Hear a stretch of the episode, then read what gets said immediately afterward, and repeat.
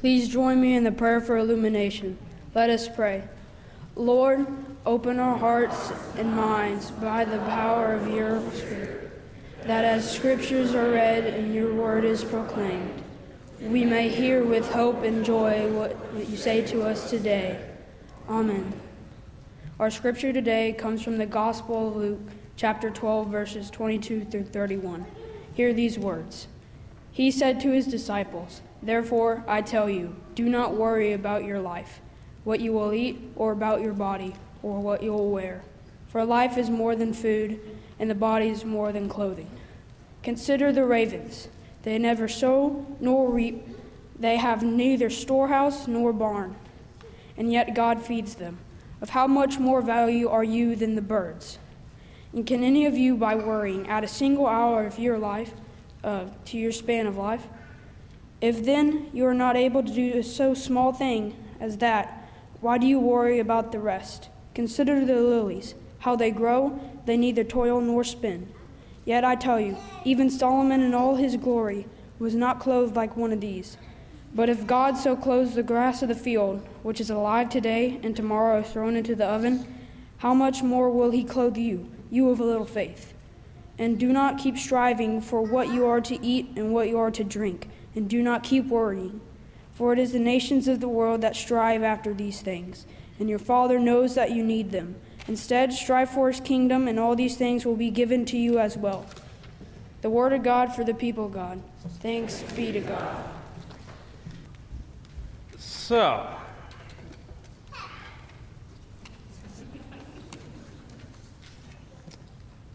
the irony of crafting a message about anxiety is that it generally causes anxiety for me.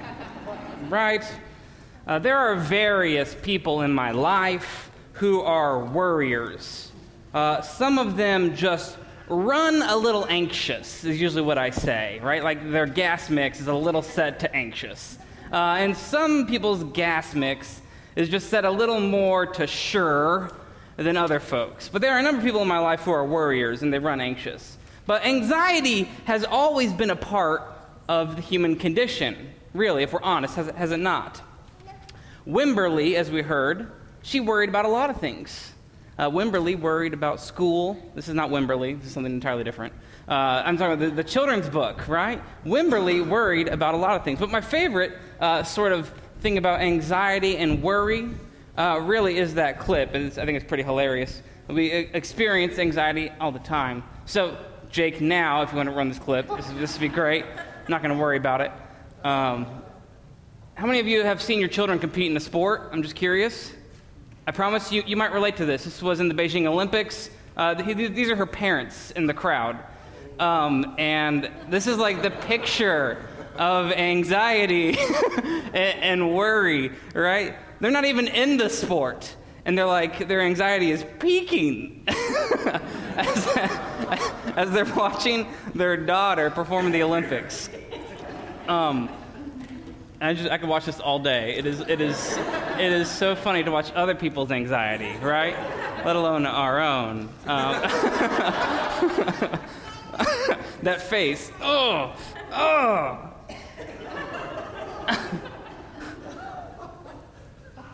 That is it. She stuck the landing. She stuck the landing, right? Thanks, Jake. Yeah.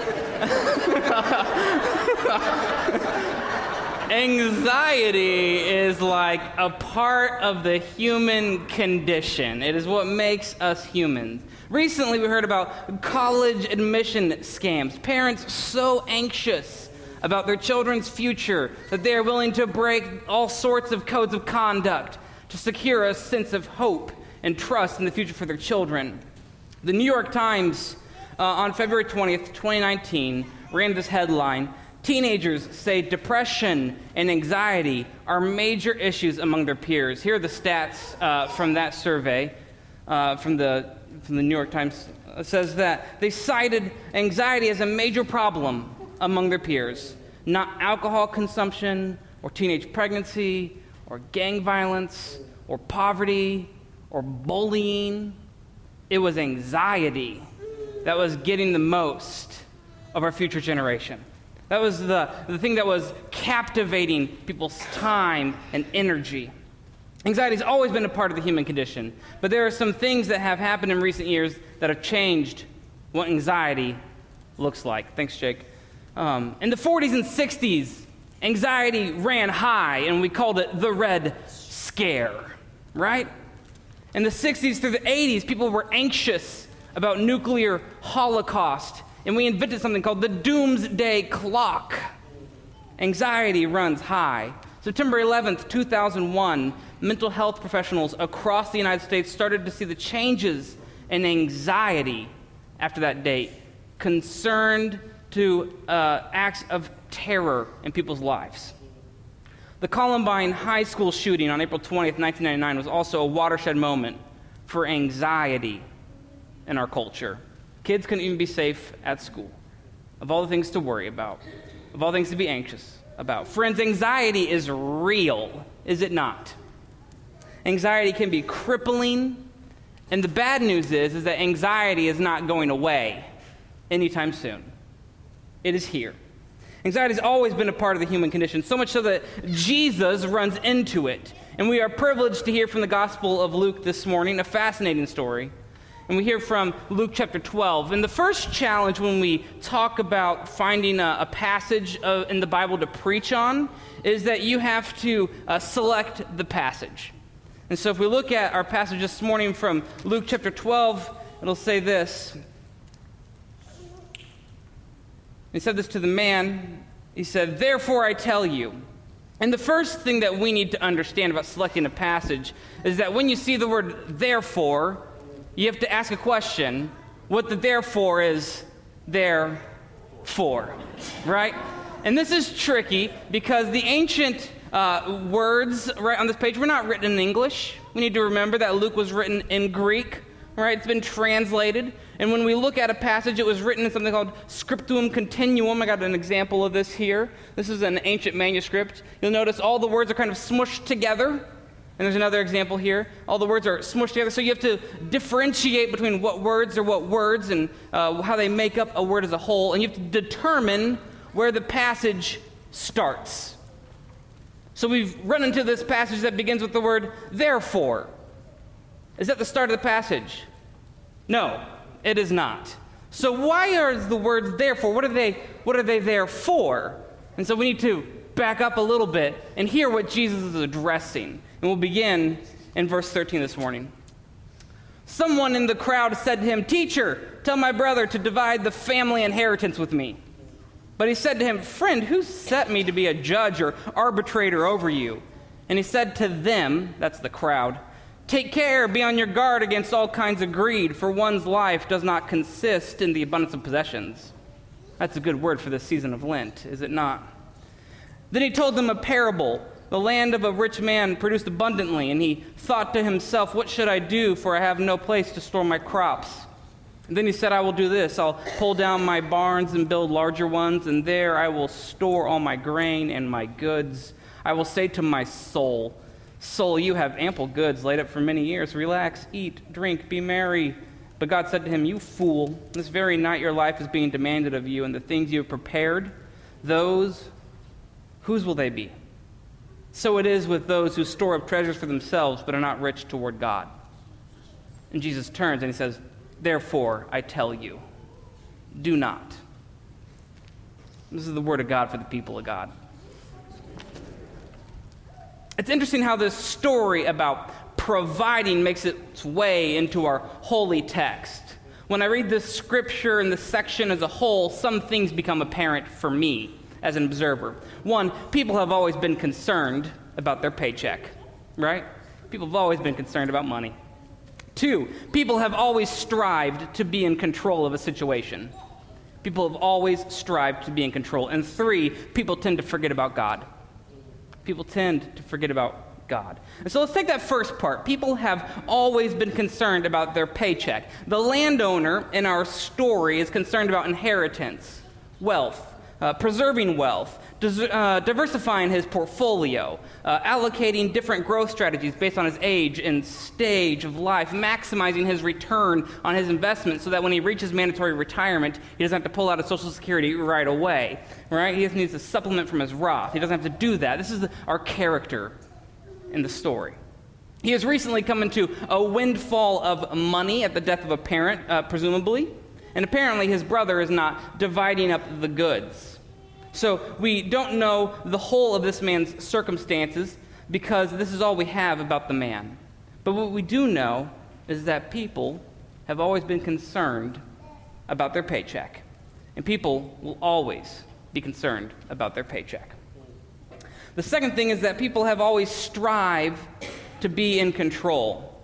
Jesus provides a quick word for the crowd's sake. Jesus says, Take care, be on your guard against all kinds of greed, for one's life does not consist in the abundance of possessions. Man, that is a good word in the season of Lent. And then Jesus teaches them through a parable. The man in the parable is, um, how can we say this charitably? He's a control freak, right? Is he not? He continually looks for better and more secure ways to secure his future. He's preoccupied with his bank account. Uh, he is preoccupied with planning. He is preoccupied with handling his situation and navel gazing. And so much so that when the time comes, he is not met with the words, Well done, good and faithful servant. He is met with the words, You fool. Why? The third point because he's forgotten about God. And people tend to forget about God. And all this man's planning, he planned to account for one thing. He planned to make room and plan for God, of all things. He was so worried about everything else that he forgot to worry about the one thing that matters most, and that's God. And how often do you and I fall into this same trap? Do we not? We worry about what we are going to eat, what we're going to drink, and the things that we're going to wear. And we worry about our children getting into college. We worry about communism. We worry about terrorism. We worry about relationships. We worry and we worry and we worry and we worry. But how many of us can add a single hour to our day by worrying? How many of us can solve gigantic global problems with the power of anxiety? How many of us can fix anything with our worrying? I know I can't. And I don't think we can. And so, what can we do? Like, what, what's the good word, preacher? What can we do? Perhaps there exists an alternative. Perhaps there exists an either or option for us. If people have always been concerned about their paycheck, if people have always strived to be in control of a situation, if people tend to forget about God, what would it look like if we embraced the alternative as people of faith? What would it look like if we worried about what we can control? What if Jesus' words are true for us today? Seek the kingdom of God, Jesus says, and these things will be given to you. Strive after God's kingdom, and all these things will be given to you. And so, this, the good news this morning, I think, for us is that ultimately, God is in control. Ultimately, God is in control, and God has got this, y'all. God has it. It is in His hands, in His capability, in His control. But that's not where it ends for us. Yes, God has ultimately got this. However, we still have a part to play today. There are things that are in our realm of control and responsibility. And what are those, you might be asking, what are the things that we can control? What are the things that are in our responsibility? Well, namely, it's ourselves. Is it not? Namely, it is just us all I can control in this life is myself. How I react to, to something, my actions. All I can do is control myself.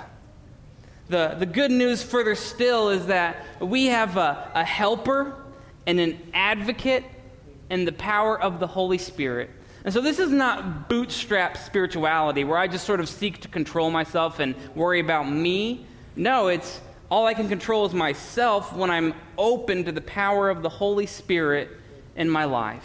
It's the Holy Spirit that can shape and form and guide me. And so my actions then are empowered by the Spirit. And I don't have to worry about other people's actions. I worry about my own and my own openness to God working in me. That is what I can control. I cannot control your openness. I cannot control your reaction. I cannot control our government. I cannot control other governments. I cannot control other people. I can only ultimately control myself and my own openness to God and the power of the Holy Spirit to work in my life and the trust and the changing power of the Holy Spirit for me and my actions. So for me, I am giving up worrying for Lent, right? It is gone, right? I am giving up anxiety. I find trust to be a whole lot more life giving than anxiety. A trust in the Holy Spirit to change me and to change my actions. A trust in things I can control myself and my openness to God, and to trust ultimately in God, that God has this, and that I need to relinquish my control issues because ultimately I am not God. And I need to trust in a Heavenly Father who loves and has the best intentions for us as His children. And so may it be so. In the name of the Father, Son, and Holy Spirit. Amen.